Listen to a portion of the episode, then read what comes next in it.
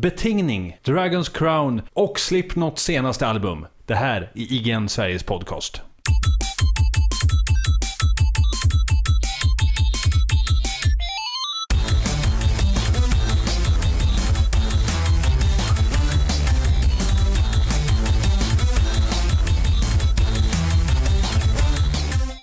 Bam! Vi är tillbaka i IGN Sveriges podcast avsnitt nummer 79. Hej Per Landin. Hej Viktor Sjöström! Hej, vad var det du hette? Dav, Ol- Dav, Daniel, David. Daniel. David Grundström heter jag. Tja. Hej, Viktor Sjöström. Vilket, vilket episkt intro. Jag eh, försökte göra ett lite mer eh, soft intro, men då fick jag bassning av Per Landin för att jag var för soft. Så nu fick vi köra på. Du är för cool för ditt eget bästa. Det är inget bra. Hur är, lä- hur är läget? Vad är dealen? Eh, Jag har varit på släktfest i helgen och har insett Minecrafts storhet. Genom att Oj. se hur alla barn har suttit med varsin liten platta och spelat Minecraft. Du har ju varit ganska hatisk mot Minecraft Ja, tidigare. jag är hatisk. Alltså jag tenderar att vara väldigt hatisk, men man får ta mig med en nypa salt. Mm. Och jag såg hur alla barn spelar Minecraft. Jag, jag är hatisk mot Minecraft för att det är svårt. För mig.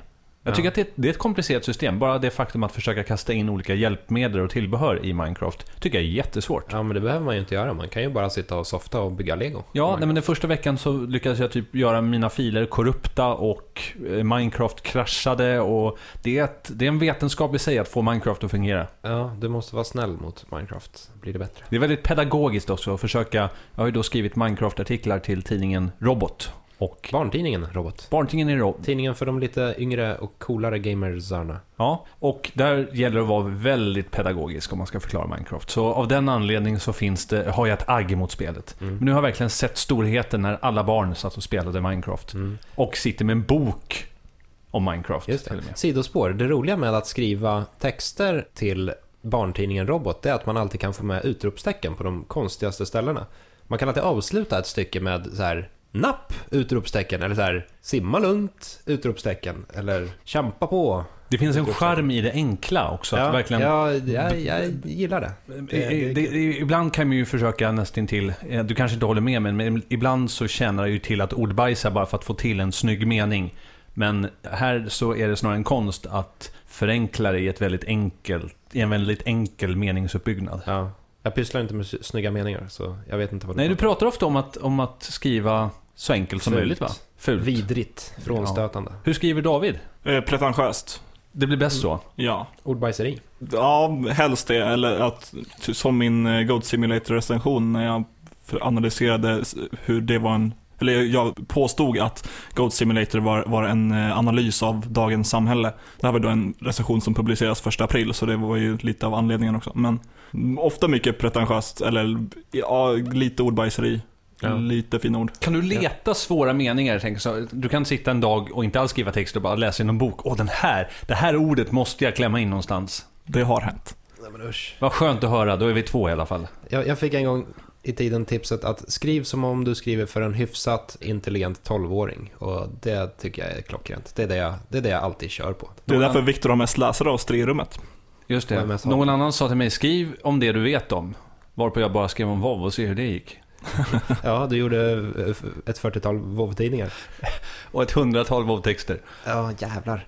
Uh, Minecraft i alla fall. ja. Det är min hejd. Misse Grundström, vad har hänt i ditt liv? Jag har jobbat helg, vilket innebär att jag är trött, oduschad och hemsk idag. Så jag har haft en hektisk vecka, eller mycket att göra, eller saker att göra konstant snarare. Så jag är lite trött och sliten, men glad att sitta här. Hur är det med dig Viktor? Det är... Jo, tack. Det är lugnt. Eh, Du är avslappnad och har funnit dig själv. Mm-mm. Jag är i harmoni. Vi körde ett sexism-avsnitt, den stora sexism-specialen förra veckan. Blev gäster av Siri Hallberg i Söderström. Eh, Och det var väldigt intressant, tycker jag personligen. Och vi har fått en hel del feedback på det också.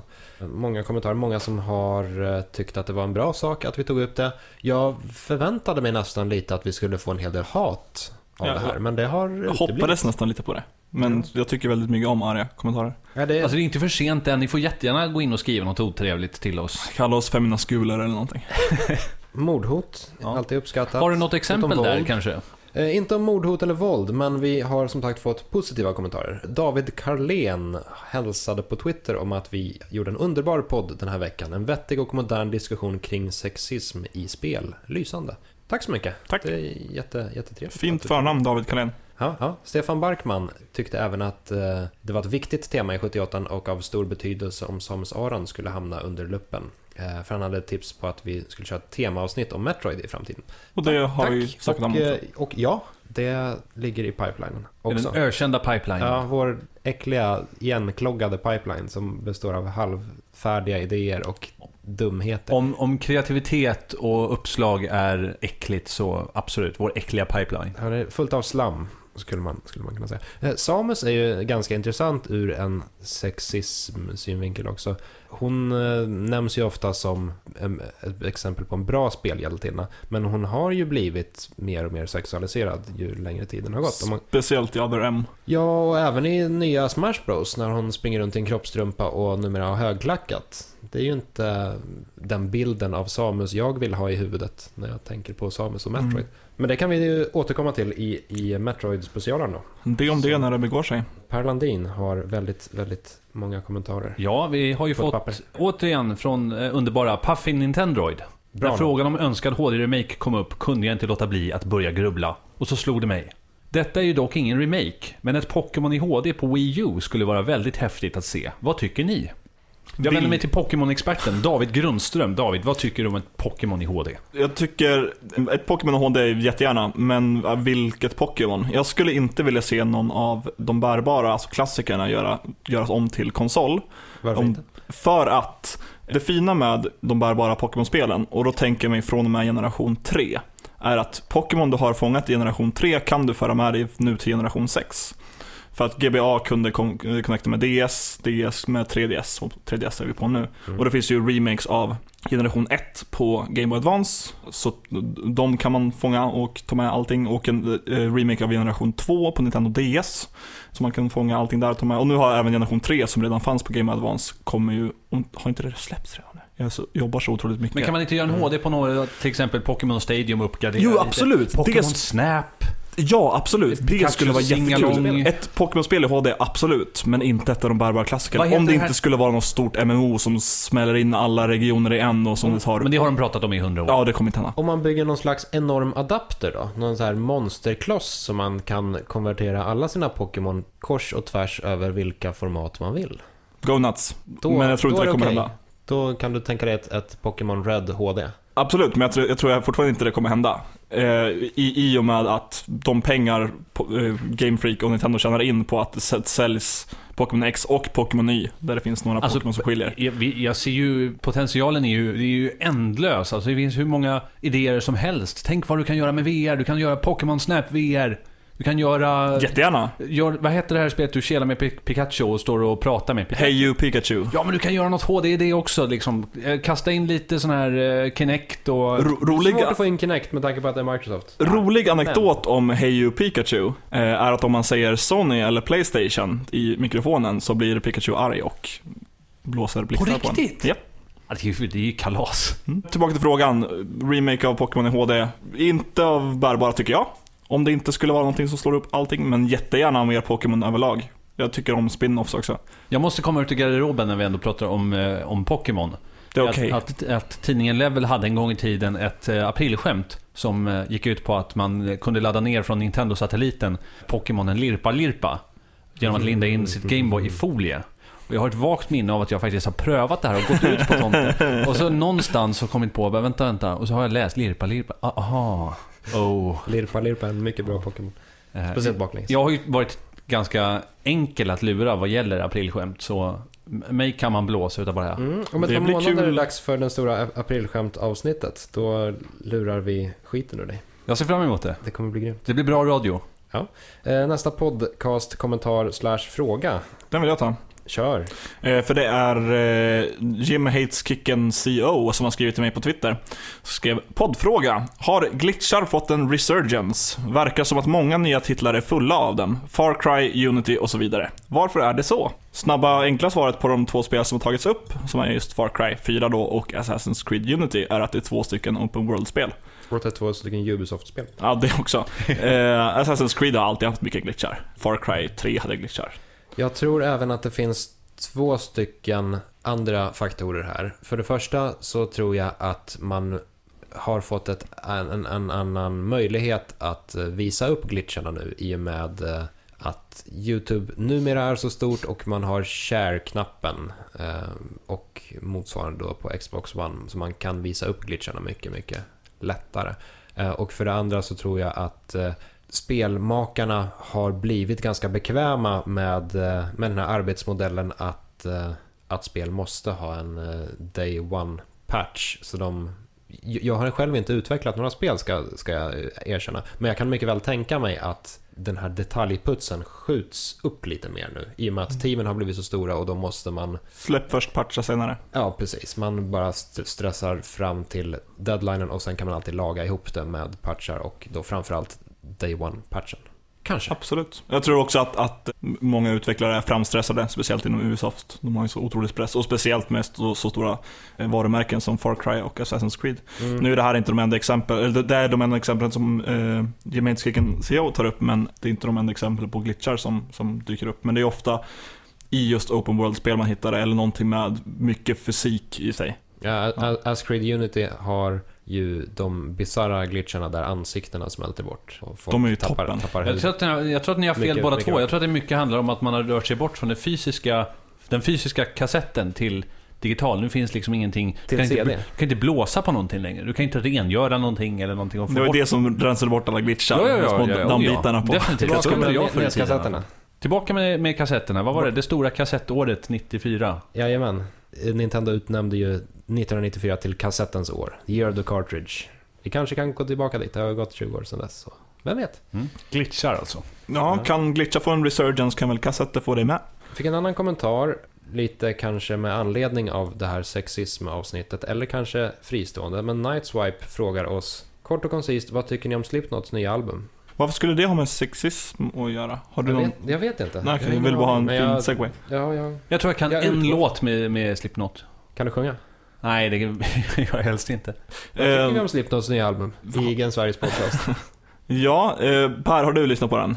Jag sa ju just jag har bara hört en låt. Just ja, det sa du. Och Viktor, har du lyssnat på den? Jag lyssnar inte så jättemycket på Slipknot. Jag kan säga att eh, Bloodbaths nya album Grand Morbid Funeral, den är helt okej fast Nick låter lite konstig. Han låter inte så kraftfull på sång och At the Gates nya album At War with Reality, den är kul.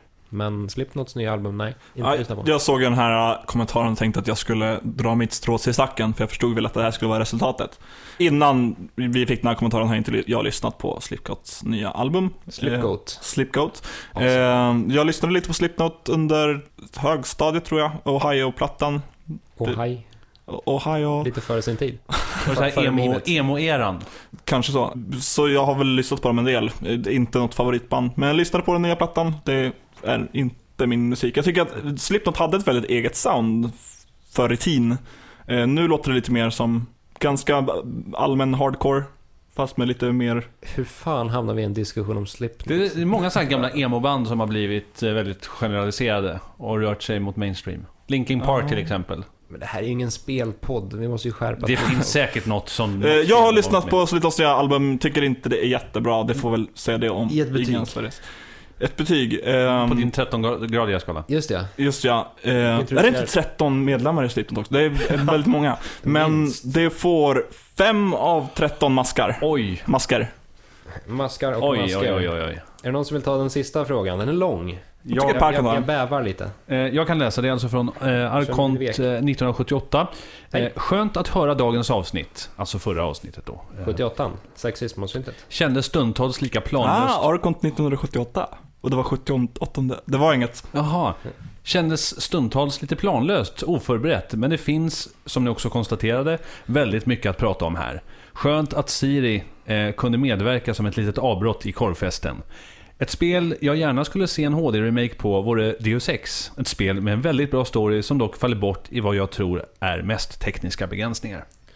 Mm. Tack för att du eh, uppskattade avsnittet och jag, jag kan hålla med om att det var lite planlöst och lite trevande men det beror nog på att vi Vi hade ju så svårt att bestämma oss hur vi skulle sätta upp det. För att vi ville ju samtidigt inte göra så här, den stora sexist-specialen, nu har vi pratat om det klart. Utan vi ville försöka ha något tydligt ämne i det och inte bara det är jobbigt, hej då. Så vi, det var ju därför vi la lite fokus på Metro-insändaren. Eh, Jag tror även att, i alla fall jag anser att ämnet är ganska viktigt och därmed så kändes det som att man var tvungen att faktiskt tänka lite mer på vad man sa, annat än som vi gör nu, bara sitter och blajar. Det här kommer ju inte bli något vidare avsnitt. Det här avsnittet kommer vi inte få några positiva kommentarer för. Det, då ska man gå tillbaka och lyssna på vårt andra som, som faktiskt var, Bra. var lite trevande på ett bra sätt. Nu recenserade jag just min egen podcast. Det känns ju sådär. Vad får IGN Sveriges podcast i betyg? 1 Från- till 10? Ja, på den 13-gradiga skalan, förra avsnittet, det var väl uppe emot i alla fall en 8, någon, 8-9 någonting på den 13-gradiga skalan. Nu senaste avsnittet, då har ju Senast podden var ju... tappat Ja. rätt rejält skulle jag säga. Nu är vi nere på kanske en sexa, svag sexa, stark femma. Men, ja, det, nej, hårda bud. men ja, remake på D6. Har, har, har Per några åsikter? Ja, jag har inte spelat det. Jag har mest suttit på, på, på Twitch och YouTube och tittat igenom när folk har spelat det och, och eh, sprungit igenom det. Så att jag har väl en uppfattning ungefär hur det ser ut och hur, hur storyn för sig. Men jag saknar väl den riktiga kompetensen för att avgöra huruvida det borde komma en, en HD-remake. Jag antar att det är det gamla Deus Ex vi pratar om. Ja, slutet av 90-talet. Eh, problemet med en Deus Ex Remake är ju lite samma, samma problem som en remake på Final Fantasy 7. Att spelet är så pass gammalt eh, att man skulle behöva rita om och göra om så pass mycket att det skulle kräva en hel del. Kör man en HD-remake på lite nyare spel då kan det ju ofta bara räcka med att tajta till texturerna lite och höja upplösningen. I det här fallet skulle man behöva rita om texturerna från grunden och modellera om allting från grunden. Det är också de remakesen som är roligast. Mm. Eh, När de väl Görs. blir av. Precis. När det inte bara är sk- skruva upp. Så det har potential med andra ord. Ja, men det kommer ju inte hända. Nej. Men absolut. Får fantisera. Ja, det gör vi. Vi har inte fått några mer kommentarer som vi, jag tänkte läsa upp. Däremot har jag fått jag har ju min Själv. spelutvecklarkompis som gör Escape the Island som vi pratade om i förra avsnittet. Mm. Som hörde av sig och sa att, att eh, jag inte behövde vara rädd för att såra hans känslor för att han är en vuxen man. Däremot så ville han rätta mig för jag sa att han var ljudtekniker i förra avsnittet. Han är dock ljuddesigner. Det, det är ju lite skillnad faktiskt.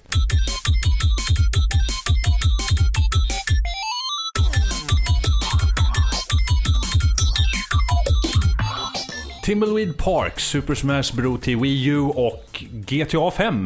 Det här är nyheterna med eh, Viktor och David. Super Smash Bros, inte bro. Skärpning nu. Sa jag bro? Jag tror det. Super Smash Bros bro. Super Smash Bros Cool Fist. story bro. Vi tar det från början då. Thimbleweed Park når målet. Når målet, då tänker jag direkt på Kickstarter. Ja, så är det. Det här är alltså ett peka-klicka gjort av eh, Ron Gilbert. Det är ju ett namn. Gary Winnick. Som helt enkelt gjorde eh, Maniac Mansion en gång i tiden. Eh, något av en urfader. Pratar vi inte om ett NES PC-spel nu? Mm, Maniac det, Mansion? Ja, det var, var ett, ett datorspel från början. Sen kom det en NES-version. Eh, och det är ett mycket, mycket klassiskt spel som låg, eh, som sagt, till grunden för hela genren. Och sen fick det en även legendarisk uppföljare, fristående uppföljare som heter Day of the Tentacle. Eh, och nu ska alltså dessa två herrar göra ett nytt spel som heter Thimbleweed Park och dess, de, de använder sig av samma grafiska stil som Maniac Mansion. De ville ha 375 000 dollar, vilket är väldigt lite för ett, ett eh, modernt spel. Så de gick ut till Kickstarter och sa hej, vi vill ha 375 000 dollar och de har redan uppnått 400 000 dollar och de har 23 dagar kvar. Wow. Det här, med tanke på tidigare Kickstarter vi har snackat om, är väl lite talande för hur Kickstarter fungerar. När det är ett stort namn bakom som Tim Schafer, eh, Ragnar Törnqvist eller Ron Gilbert, Mm. då kommer pengarna in för man litar på produkten, Mm. tror jag. Absolut, och i det, i, i det här fallet så är ju parallellerna med Tim Schafer väldigt tydliga. För han ville väl ha in, var det 300 eller 400 000 dollar från Fy- början? 400 000 varav 200 000 skulle gå till dokumentären som man också har fundat. Mm. Eh, för det som i slutändan blev eh, Broken Age då. Eh, och då var ju även tanken att från början skulle det vara ett lite mindre spel med enklare grafik och sen fick de in väldigt mycket mer. De fick ju en bra bit över 3 miljoner. Och då blev spelet större. Så vem vet, om eh, 23 dagar från idag räknat så kanske de sitter, och med dem menar jag alltså Ron Gilbert och, och Gary, då kanske de sitter på jättemycket pengar och måste göra ett mycket större spel. Det här namnet säger mig absolut ingenting. Som ni märker så känner jag i alla fall till spelet, men skaparen aldrig hört talas om. Ja. Och- Gi- Gilbert och Schaefer var ju en, eh, lite av ett radarpar. Ja, Eh, och Schaefer vet jag vem det är. Snubben 2 vet jag inte vem det är.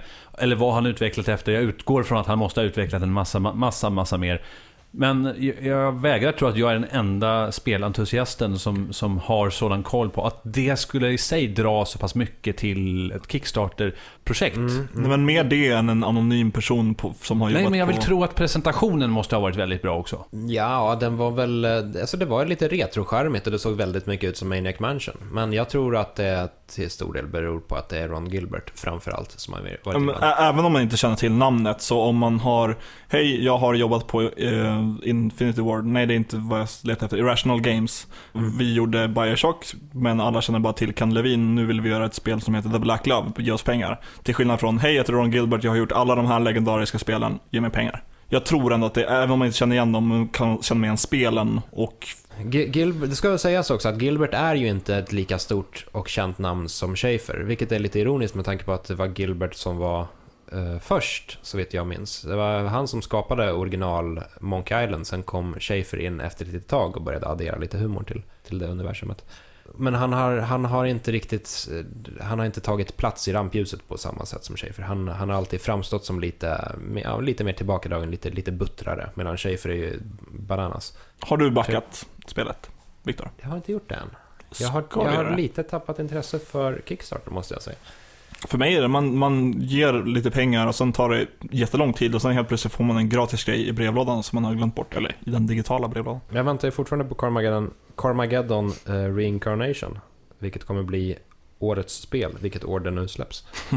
Vad har mer hänt den här veckan? Jo, Smash Bros har släppts i Nordamerika. Super Smash Bros for Wii U, världens dummaste speltitel.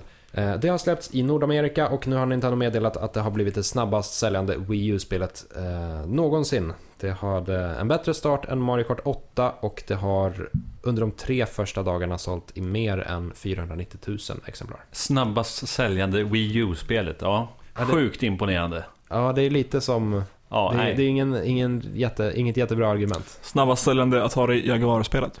Faktiskt. Lite åt det hållet. Men ändå, det, det anmärkningsvärda här är ju ändå att Smash Bros säljer mer än Mario Kart med tanke på att, Mario Kart historiskt sett har haft den här, vad ska man säga, det, det har ju haft mainstream-stämpeln medan Smash Bros inte riktigt har den.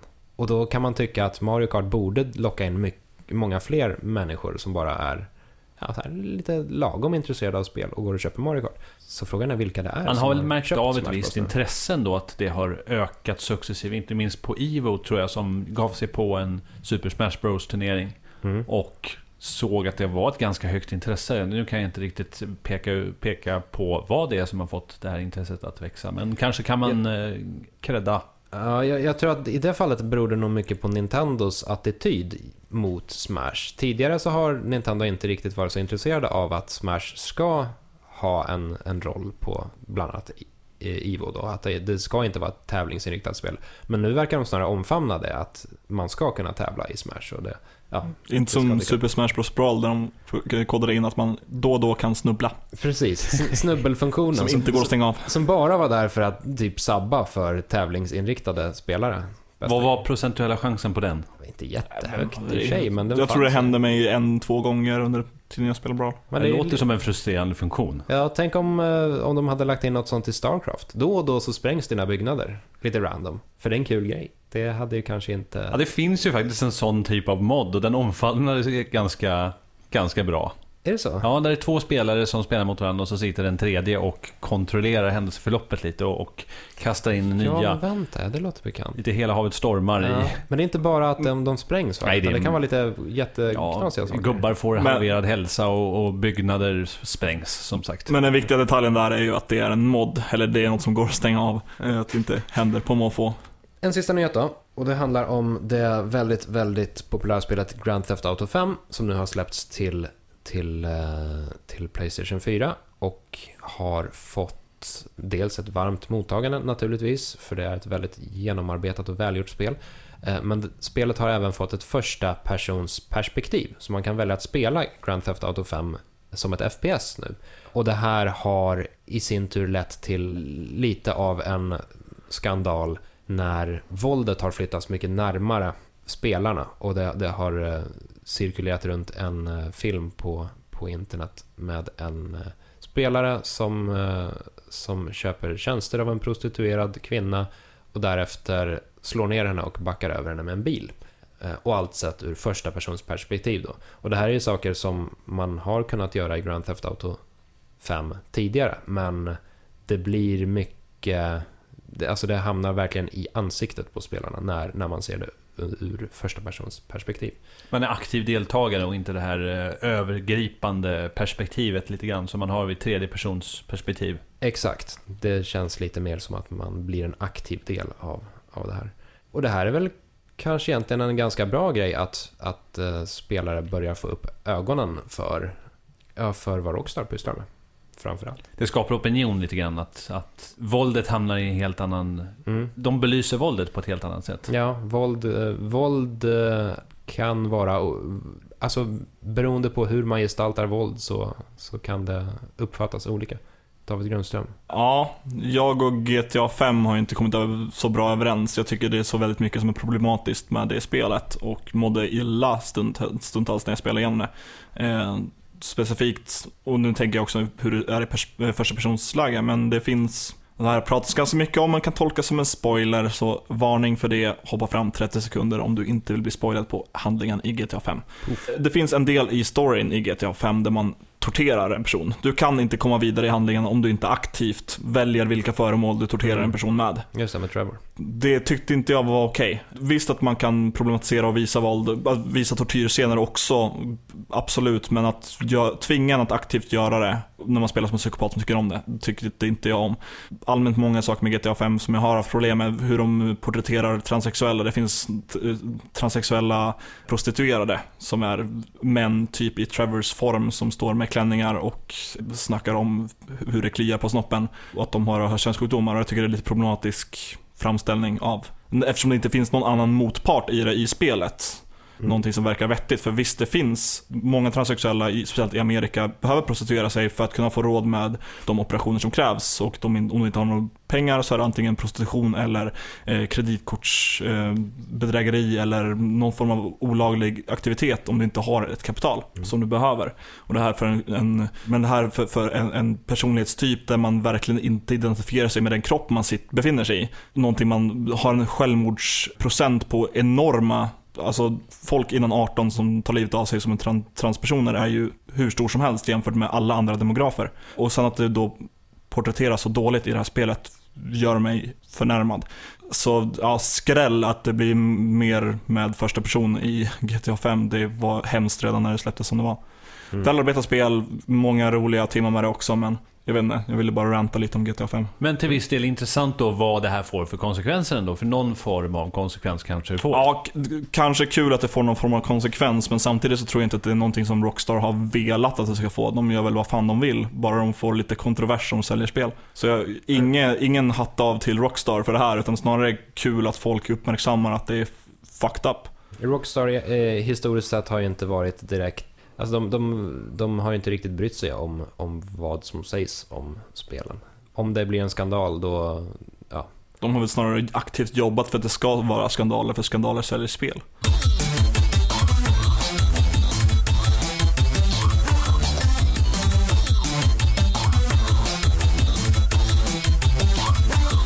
Vad är det som har spelats den här veckan då? Har ni spelat något? Ja, men du har spelat mest, så jag tycker du börjar. Jag har spelat mest. Mm. Jag har spelat ett gammalt spel från, eh, jag var, när släpptes det nu då? 2013 tror jag att det spelat, äh, släpptes. Eh, och det heter Dragon's Crown. Och det är ett Playstation 3 action-rollspel. Från skaparna av Odin Sphere. Har ni kört Dragon's Crown? Nej. Någon av er? Nej. Har ni kört Odin Sphere? Nej. Nej. Hä? Ja, ja. Undervisa oss. Ja, det är ett action-rollspel. Lite typ Final Fight möter eh, rollspel. Man går runt, man ser allting från sidan och så slåss man och så samlar man erfarenhetspoäng och köper eh, utrustning och eh, levlar upp och får nya erfarenhets, eh, erfarenheter och förmågor och så. Och Dragons Crown, i likhet med Odins Sphere, är riktigt, riktigt, riktigt snyggt och eh, väl, väl presenterat. Skillnaden är att eh, Odinsphere ändå var på något sätt smakfullt. Eh, I Dragons Crown så har utvecklarna specifikt sagt att de är ute efter en, en design som ska vara väldigt, väldigt, väldigt over the top. Och det har de på gott och ont lyckats med. Det, alltså det här är, om man ska återigen hamna i, i den här diskussionen om hur kvinnor porträtteras i spel. Så det här, är, det här är så pass överdrivet att det nästan inte går att, eh, att bli upprörd över det. Här är det, är det kvinnor som har fullständigt abnormt stora bröst och liksom visar så mycket rumpa att det finns inte. Samtidigt som männen är så pass muskulösa att typ deras bröstmuskler har extra bröstmuskler. Och... Ja men du, nu trillar ju polletten ner. Det här är det här spelet som har fått, som blivit så sågat i, i, i grunden. I fotknölarna. Fotknölarna till och Du med. har så klasser, eller hur? Du har uh, Sorceress, du har Warrior, du har... Ja, lite, ja. ja. Jag vet precis Det, vad du det är pratar om det. nu. Eh, och då, har, då, då ser du bilderna i, framför dig. Ja, jag, i vet, huvudet. jag ser till och med hur animationerna, hur i den här eh, linjära 2D-miljön, hur de vandrar framåt. Ja. Och jag också ser bilderna i huvudet, förlåt att jag får ett litet sidospår här. Nej, det. Men hur de har övergivit sin, sin grundidé från väldigt snygga, enkla klassdesignbilder till att övergå till den här extremt sexualiserade Ja. versionen. Ja, och det här, alltså det är ju, på något sätt tycker jag att det ändå är ganska fascinerande det här spelet, för det är ju så, så otroligt sexualiserat att det, ja men just att det, det går nästan hela varvet runt på något sätt. Eh, och all, allting är fruktansvärt överdrivet. Och det är samtidigt lite, lite konstigt och lite frustrerande kan jag tycka, med tanke på att Odin Sphere var ett väldigt snyggt spel. Och det här är på många sätt också ett väldigt snyggt spel, men det har samtidigt den här designen som bara...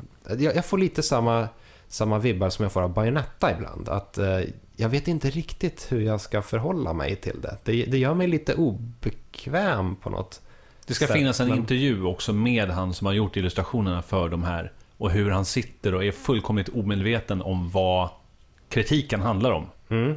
Ja, det, det jag har hört är snarare att, att det ska vara typ extremt överdrivet. Men med det sagt så behöver inte, det behöver inte vara överdrivet av rätt anledningar. Eh, Bayonetta är också väldigt överdrivet och eh, samtidigt så har man ju förstått att Bayonetta till stor del är, är Hideki Kamiyas eh, sexuella fantasier. Han har ju snackat om, om att eh, kvinnor ska vara som kattdjur och det är därför Bayonetta förvandlar sig till en panter och så här. Bayonetta är ju kul att diskutera ur det här perspektivet, tycker jag. Men nu har inte jag spelat Dragon's Crown, jag vet inte riktigt hur allting förhåller sig där, men det intressanta med Bayonetta är ju, tycker jag, jag kanske har snackat om det här tidigare i podcasten. Det jag tycker är intressant med henne att hon inte känns lika mycket sexualiserad som hon känns sexuell. Så, ja, mm. Det känns som att Det hon väldigt mycket är i, i kontroll av sin egen sexualitet, hon är en väldigt sexuell människa och allting med henne är ganska så skrämmande, är fel ord, men lite, ja, men lite skrämmande. Eller eh, kont dominant, kontrollerande. Ja. Hon eh, suger på väldigt, väldigt många små klubba, klubbor.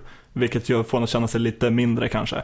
Hon har stora, eller inte överdrivet stora vapen som annars lättklädda kvinnor har i spel ofta. Alltså inte alla. men- ja, hon har en massa tortyrattacker som är... Ja. Ja, precis. Hon, hon är en ganska så sexuellt befriad dominatrix, tycker jag. Och det, Ja. det är en ganska ball aspekt. Sen Ja. vad som Sam- hände med Playstation. Med, Sexuellt limbo. Äh, Ett sexuellt liv. problemet är ju dock att, eller det, det som jag känner är lite problemet med, med Bayonetta är just det, det, alltså sättet som Kamiya har pratat om, om henne. och hur det ettan och tvåan marknadsfördes. Ja, att eh, visst, hon kanske är en, en, en, en, en eh, fri, frigjord sexuell produkt i slutändan, men hon är uppenbarligen producerad för att eh, Kamiya ska Ja, sitta och absolut. ha någonting att det, är, det är inte helt felfritt. Men ett intressant ämne. Och Dragon's Crown. Dragon's Crown, eh, kortfattat då, tillbaka till Dragon's Crown. Det är, alltså det är ett, i grund och botten eh, gediget eh, actionrollspel i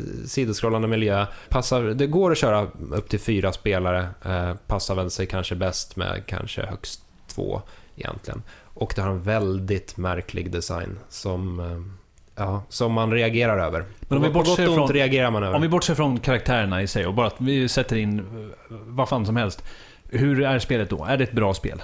Då är det ett, eh, ja, men det är ett mysigt spel. Det är, väldigt, det är en väldigt fin sagostämning och det har massor med så här belönande sidequests och kul eh, uppgraderingar och utrustning och sådär. Men spelet är ju väldigt mycket sin design och ja, den, den, eh, den måste man nästan se för att tro på. Så eh, bildgoogla för all del Dragon's Crown och... eh, ja, Kom sen- ihåg att ta bort historiken. Kul kuriosa om, om Dragon's Crown. Jag vet inte om det här är vad det här kallas för. Men jag har sett att det blir allt mer förekommande och ganska billigt sätt att animera saker och ting. Att man tar stillbilder, en enkel bild och sedan lägger in någon form av skärpdjup och animerar bilden. Det vill säga att man får det se ut som att det är, det är inte mycket rörelser, men att det är lite liv. Några grässtrån som blåser. Ja men vad som helst. League of Legends är till exempel jättebra på det här. Blizzard har börjat göra det med Hearthstone också till viss del. Att det verkar vara ett billigt sätt som i grund och botten kan se ganska snyggt ut. Och som är på stark frammarsch på bred front. På tal om eh, stillbilder som animeras, så är många av eh, cutscenesen i Escape Dead Island som jag har spelat igenom lite mer nu. Men det ska inte jag prata om. Jag tänkte prata om en tjänst som jag har testat i helgen, trots mitt helgjobb, som heter, jag vet inte hur det uttalas, jag har bara sett det i skrift, men Claymoney. Som det var ett press battle i under helgen. Enkelt sett så är det en tjänst som du knyter ditt Steam-konto till och den räknar på dina achievements, så får du viss, alltså som du tar då, eller har tagit, så får du viss mängd poäng för alla achievements, typ 30. Och sen med de här poängen, eller för, för de här poängen kan du använda eh, i så kallade reverse auctions. Som då är faktiska prylar som dyker upp på en sida och det finns en av det som börjar på ett, en hutlös summa, typ 50 000. Och sen tickar den sakta ner. Och då får man vänta med hur länge vågar jag vänta innan någon annan tar det här. Det, jag, jag var lite, lite småskeptisk när jag hörde talas om tjänsten. Men ja, visst, jag provar gärna. Det var ett press battle mot många andra svenska spelskribenter och jag ville vara med och sparka stjärt. Det här var innan jag visste att jag jobbade, jobbade helg. Det är alltså någonting kopplat till Steam. Ja, det är i alla fall från, från början. Det verkar som att de vill köra in PS4, Xbox One och så vidare också med achievements och trophies. Så jag och många andra satt under helgen och nötte många dumma indiespel som man har kvar i, från Steam-reor och för att ta snabba achievements och få poäng. Jag lyckades norpa åt mig en slips och Åh, eh, härligt. 50 kronor till Barncancerfonden. Så där, det var en produktiv helg. Grymt jobbat! Och som sagt, alltså det, det lät inte jättekul eller jätteintressant, men jag hade väldigt roligt med det. Och hade lite panik över att jag jobbade så jag inte kunde sitta och nöta det här. Och det var någon form av, det sporrade en lite att, att ta de här spelen som man har i sin backlog och tänka att det här ska jag spela någon gång och köra igenom dem. Ja, herregud, mitt Steam är ju ett jävla... Åh shit, ja. nej jag ska inte ens gå in på det. Hade du på dig slipsen på helgjobbet? Det har jag inte. Jag har fått en rabattkod så jag kan beställa hem den. Jag har bara inte valt vilken från en sida som... Nej, jag ska inte göra någon reklam. Vi låtsas att vi är SVT. Men det, det kommer. Per, vad har du spelat? Ja, jag vill inte på något sätt låta otrevlig, men vad tror du att jag har spelat? Jag tror att du har spelat Mind... Nej, Assassin's Creed... Nej, World of Warcraft. World of Warcraft, jättemycket World of Warcraft. Skitspel. Jag blir förbannad. Det här, eh, jag har inför en recension på, på IGN då, man kan säga att jag dykt ner i spelet. Inte för recensionens skull, men det är en bonus. Och upptäckt de för och nackdelar som existerar i denna expansion som kallas Warlords, or, Warlords of Draenor. Men du är väl lite mer positivt inställd än vad du var förra veckan? Förra veckan så var du väldigt eh, aggro mot eh, framförallt eh, det här Facebook-aktiga stuket på spelen. Spelet. Ja, det får man lov att säga. Och nu har jag fått lite mer kontext i Facebook-spelet då, som i det här konceptet kallas för Garrisons. Du Mm. har en garnison som du sköter om, kan placera ut byggnader, skicka ut followers, få tillbaka belöningar av olika slag. Mm. Och de här followers är ju, medhjälparna är ute på en viss timer, vilket gör att så fort de kommer tillbaka, om du vill vinstmaximera, så måste du ju sitta på klockslaget när de kommer tillbaka, skicka ut dem på uppdrag igen. Det här är inte bara ett bra sätt att fördriva tid i World of Warcraft, vilket alltid varit ett problem någonstans. Att, ja, men det är en tidssink och tidssinkar är jättebra i MMO-spel. För att det håller dig sysselsatt. Men du blir också så beroende av att hela tiden hålla din garnison uppdaterad och ta del av de här belöningarna som du kan hämta hem. Du, kan ju, Vad händer om man missar en vecka? du får inga belöningar. Ja, men gör det något då? Kan Ja, ja, det kan du göra. För mycket av MMO handlar ju om avancemanget. Att få bättre gear. Ja, men jag, jag menar, kan man inte bara skjuta upp det en vecka? Ja, men så funkar inte. Det är samma sak med achievements. Varför ska jag göra de här achievementsen? Men jag skjuter upp dem. Jag har efter mycket om och men tränat bort achievement-tänket. Att achievement inte betyder någonting för mig. För, och jag har märkt hur, hur, hur Starkt gott det jobbat. Ja, det gör mig otroligt gott. Jag gör bara achievements om det ger någon form av viktig belöning. Vilket- Garnisonen är, det är ett okynne, ett nödvändigt ont Ja. för World of Warcraft. Och jag tycker att på något sätt att de har också gjort det bra att de har integrerat garnisonen i själva questandet. För questande är alltid tråkigt i MMO. Mm. Det har i alla fall blivit, det det här ständiga grindingen. Men nu har det blivit för att du ska kunna ta del av alla dina bästa followers och sånt. Det finns ju olika med olika egenskaper och så vidare. Så måste du que- questa igenom. För det är först då du får dem. Så de har på något sätt då eh, hittat ett bra sätt att kombinera garnisonen med resten av spelet. Vilket gör att du, du kan på ett sätt bygga din egen spelstil lite grann. Mm. Och det, det är det roliga. Och jag har också upptäckt nu när jag också prövat på. I förra avsnittet så hade jag bara spelat Alliance-sidan Mm. av det hela. Nu har jag också prövat Horde. Bra där. Ja. For the Horde! Och jag tycker att där är storyn, som är viktig för mig, lite bättre berättad. Lite mer intressant. Så att eh, det har vuxit i mina ögon. Ja, bra. Fortfarande inte perfekt, men det har vuxit. Men kanske om ett par avsnitt. Då närmar vi oss 13 på den 13-gradiga skalan. Inte omöjligt. Jag har väldigt, väldigt snabbt eh, snuddat vid nya Smash Bros for Wii U. Viktors favoritspelserie. Jag har väl historiskt sett inte kommit jätteöverens med Smash Bros. Nu har jag spelat, som sagt, ytterst snabbt ett par matcher och eh, hittills känns det ganska mycket som Smash Bros brukar göra. Det är väldigt snyggt och ehm, väldigt fullt med nördreferenser och så. Så jag misstänker att eh, Smash-spelare kommer uppskatta Smash väldigt mycket. I förhållande till skill kontra casual, vad lägger sig det här i förhållande på skalan? Smash är väl eh, över hela skalan, skulle jag säga. Man kan spela det som ett partyspel, eh, typ upp till åtta spelare nu till och med. Eh, på samma konsol, på samma skärm. Helt jävla vansinnigt. Men man kan även spela det i, i turneringssammanhang och det är det Nintendo har pushat för. Och det här kommer ju vara omöjligt att avgöra exakt hur välbalanserat det är. Det, det kommer ju framgå först, ja, om ett halvår eller någonting sånt där. Men ja, som sagt, av det lilla, lilla, lilla jag har spelat av Smash Bros for Wii U så tycker jag att det känns, känns väldigt Smash. Sagt. Kort och koncist.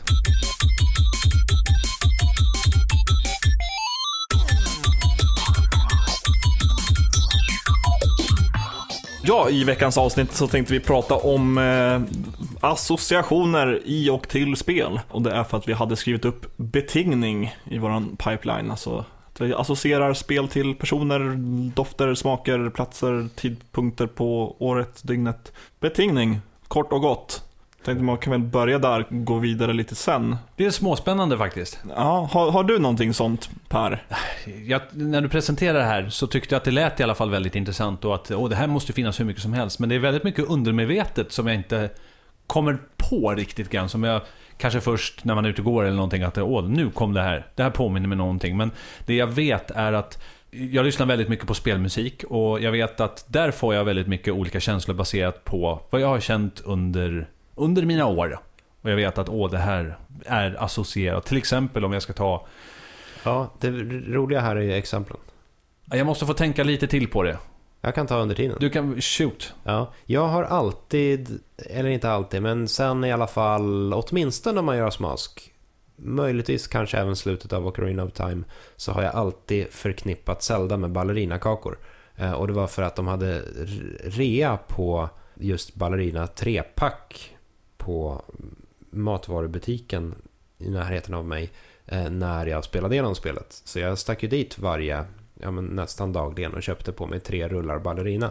Och sen satt jag bara typ tryckte i mig ballerina samtidigt som jag körde. Och sen, sen blev det lite av en tradition att varje gång jag skulle köra igenom ett nytt Zelda-spel så, så måste jag käka ballerina. Och det har hållit i sig. Så nu senast när jag körde Skyward Sword så, så då fanns ballerinan där. Även, eh, vad heter de? Chocolate Chip Cookies förknippar jag med Brave Fencer Musashi. Så, Mycket så, bra mycket, spel. så, mycket, så mycket godis. Ja, jag Jag har har också en sån tryckt där, mycket godis i mina år. min- mina föräldrar kom över någon guldgruva av salta pinnar när jag var yngre och hade otroligt mycket hemma och jag gick alltid och snackade på någonting när jag spelade. Men jag spelade väldigt mycket eh, Battlefield 1942, dess demo. Jag Mm. ägde aldrig spelet, men demot, även efter spelet släpptes, gick det att spela multiplayer på Wake Island.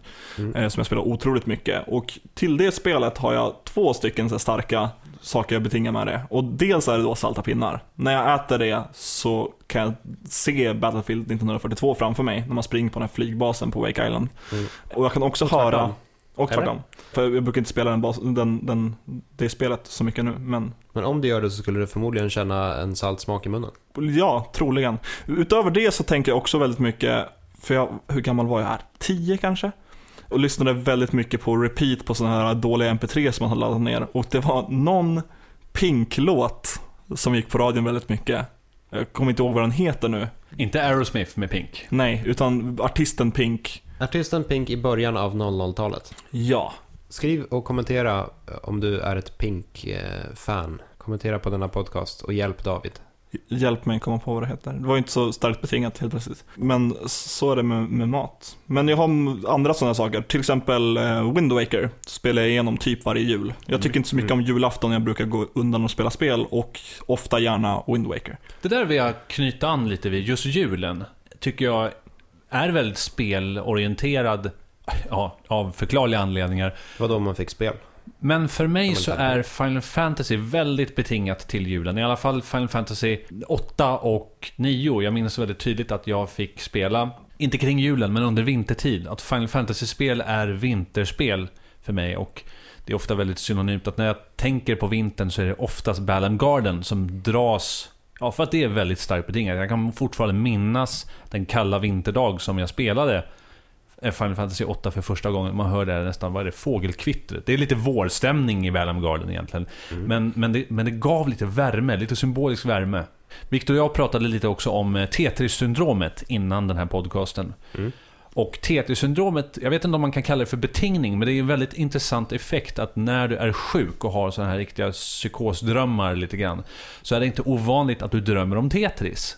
Har du, har du spelat Tetris så är det inte omöjligt att du får det som en feberdröm, nämligen det här det omöjliga problemet, vilket är en, en förekommande feberdröm. Och Tetris passar väldigt bra in där, det vill säga att du löser ett olösligt Tetris hela tiden. Det faller block hela tiden. Du målar upp ett scenario i huvudet där du ska få den här lången så att du kan dra ner alltihop. Men det kommer Lång. bara block. Vad, vad kul att du tar upp just det här, för det är en perfekt segway in på nästa del av ämnet, som är någonting som kallas för Game Transfer Phenomenon. Eh, vad spännande. Ja, och det är ett av de bästa exemplen är just Tetris. Spelar du för mycket Tetris så ser du Tetris-block överallt. Du tänker ut strategier vad det ska hända, även om det för mig bara är massa långar som kommer hela tiden och jag får perfek- perfekta scores. Men det är alltså om du spelar något för mycket. Nej, det behöver inte vara för mycket, men att du spelar så pass mycket att du ser eller agerar ute i verkligheten. Typ när man går jättemycket i Stockholm och ser väggar och har spelat Assassin's Creed. Så hur, vem har inte tänkt på hur ska jag klättra upp för den här byggnaden? Oh ja, oh ja. Definitivt. Det är väl universellt, speciellt om man, i alla fall för folk som spelar Assassin's Creed, man tänker på animationerna när man klättrar upp för det. Ja. Om ni uttråkade tunnelbanan någon gång och har sett nya engelska Sherlock Holmes, Sherlock som det bara heter, så har det blivit väldigt vanligt att jag tycker det är kul att analysera det. Om man tittar på någon, om, om, man, om man skiter i sin telefon för en sekund och bara tittar på dem. Hmm, han har sådana där skor, han har sån där, det betyder att han jobbar med det där, etc. etc. Det är en väldigt kul tankelek. Hur skulle du ana- analysera oss? Det vill jag inte gå in på. När jag, när jag kom till kontoret idag sa Per att jag såg sliten ut, så jag vill inte höra. Han, han, har, ett- han har ett tungt jobb. Han, han har ringar under ögonen. Han har jobbat natt. Han har... En ny kofta, Ja, inte ny. Nej. Kofta, inte sliten. Ganska fancy t-shirt, det vill säga David spenderar åtminstone 500 kronor på kläder i månaden. 99 kronor på H&M. Relativt Ja. nya jeans, inte slitna strumpor, välkammat hår, klipper sig ganska ofta. Väldigt mån om sitt utseende. Välavlönad men eh, krävande jobb. Ja, Viktor, eh, luvtröja, sliten Transformers-tröja, mössa, Ja. skägg, eh, chinos, tjocka strumpor. Håller förmodligen på med kampsport. Ja, just det. Det är, Vilken analys! det är klockrent. Ja. Fernandin, grön tröja. Ser ut Som som, en typisk vovare. Ouch! Ouch. det roliga här är ju naturligtvis exempel. Vad, vad är den konstigaste saken som ni har fått, fått av spel? För min Oh, del så... oh, oh, ah, Ja. Jag har en Där kör obehaglig... Viktor du. För, för min del så, jag tror, jag har säkert tagit upp det i podcasten förut, men jag och en kompis spelade igenom Halo 2 på Legendary, bara satt och plöjde det. Efteråt när jag skulle sova så vaknade jag upp mitt i natten av att det regnar in plasmagranater genom fönstret. Vilket naturligtvis hände i mitt huvud, men det jag fick in det i drömmen så pass tydligt så att jag flög upp ur sängen och sprang ut ur rummet och försökte väcka min kompis som låg och sov på soffan i rummet bredvid. Och liksom halv skrek till honom att shit, vi måste springa härifrån. Typ stället kommer sprängas, det är en massa plasmagranater inne i mitt sovrum.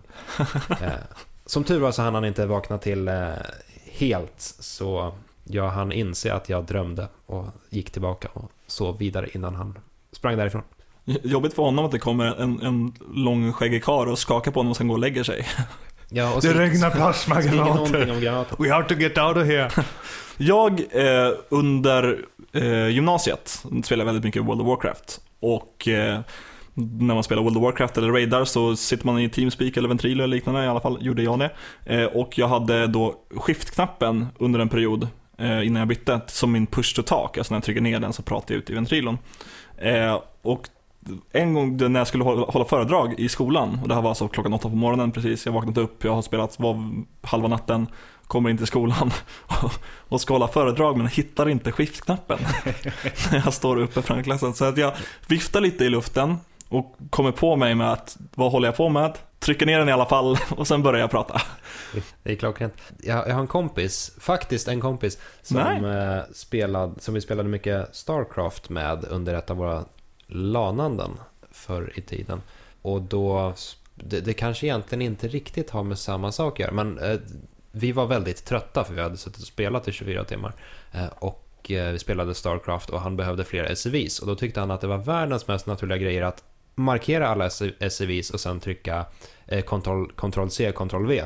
För då, det borde ju gå att kopiera upp SCVs tyckte han. Och så funkar det inte, då blev han förbannad på det. Jag tror att det är mycket sådana där processer som man genomför som eh, kommer tillbaka i huvudet hela tiden. Alltså ko- kortkommandon. Jag brukar säga att det är så kul att plocka upp ett gammalt fightingspel eller någonting och märka hur mycket som sitter i ryggraden. Hur verkligen mycket som är det inövade beteendet.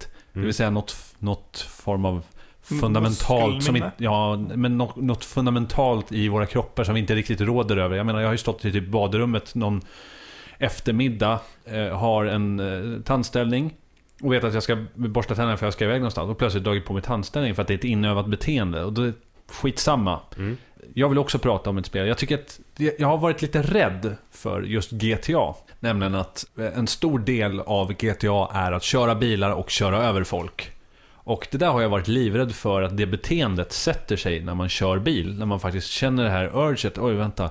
Nu måste jag... Det här låter ju helt loko. Men jag är Mm. säker på att... Det, det blir inte så, Jag är säker på att andra har känt Ja. likadant. det blir inte så mycket bättre av att du, du spänner blicken i mig samtidigt som du säger detta och Ja. spärrar upp ögonen. Ja, jag, jag kan ju försäkra lyssnarna om att jag inte har körkort så det kommer aldrig hända. Mm. Jag spelar inte GTA heller så att... Nej. Men det är en Just obehaglig av känsla. detta. En- sån där som, som... Eh, mycket uppstår ju när man går och lägger sig.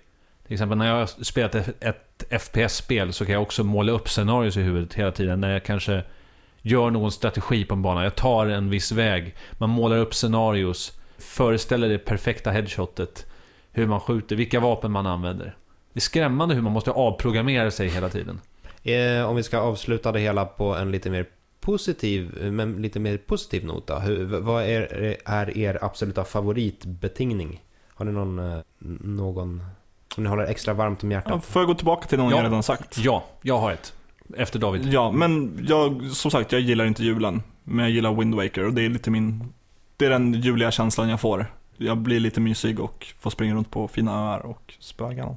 I mitt fall är det Mm, ljudeffekter. Ljudeffekter som förekommer i spel och som förekommer, ofta återanvänds i olika filmer eller i andra sammanhang, i radio till exempel, är väldigt betingande, eller väldigt betingade i olika spel.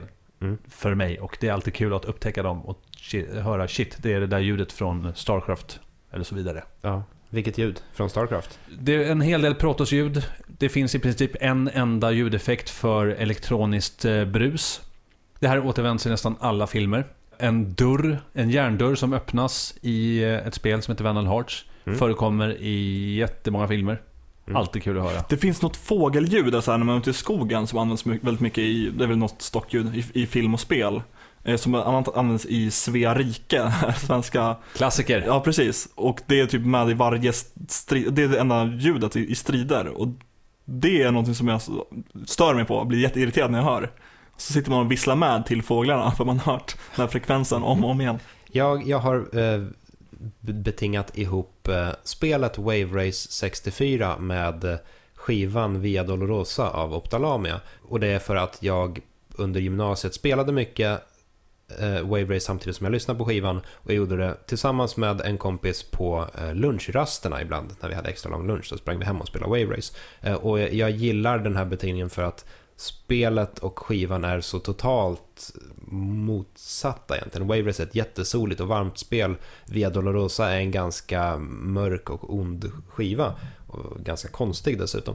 Eh, men ändå så smälter de ihop så perfekt att jag kan börja höra eller se den andra parten av, av den här kombinationen när jag utsätts för den ena. Och sen av någon anledning har jag börjat förknippa ihop typ en Edge of Sanity-låt med en kontraboss som typ inte finns. Jag bara ser en typisk kontraboss framför mig när jag hör den här låten och jag kan tydligt se en så här rö- röd pulserande Jag är inte säker, träffpunkt. jag är inte säker på om du sa kontrabas eller kontraboss. Ja, kontrabas. Men en lysande röd punkt. Okej, ur spelet Kontra. Mm. Probotector här i, i eh, Europa. Jag Super ser Nintendo. tydligt den här lysande punkten som man måste träffa för det är det enda man kan träffa. Jag vet inte varför jag har gjort så här. Jag måste skärpa mig. Med det sagt så har vi slut på tid. Men Mm. eh, som du var inne på så får ni jättegärna säga er favoritbetingning. Eller om ni har försökt klättra upp för väggar eller annat sätt som ni har blivit påverkade av spel. Ja, eller försökt köra på någon. Vill man, Det är bra. Erkänn här. Vill man nå oss så kan man antingen lämna en kommentar på det här inlägget på IGN Sverige, alltså se.ign.com. Det går att skriva på vår Facebook-sida, där heter vi IGN Sverige. På Twitter, föga förvånande, heter vi snabel-a eller at IGN Sverige. Man kan också skriva till oss personligen och då kan man hitta Per på, Per Landin. Ja. Viktor på, Att Viktor underscore Sjostrom. Och det här är väl egentligen roligast att nå oss eh, privat. verkligen vill jag påstå. Och jag hittar ni på at aidsbrain och vi snackar om Twitter såklart, där allt händer. Puss och kram. Ris och ros. Hej då. Tack och hej.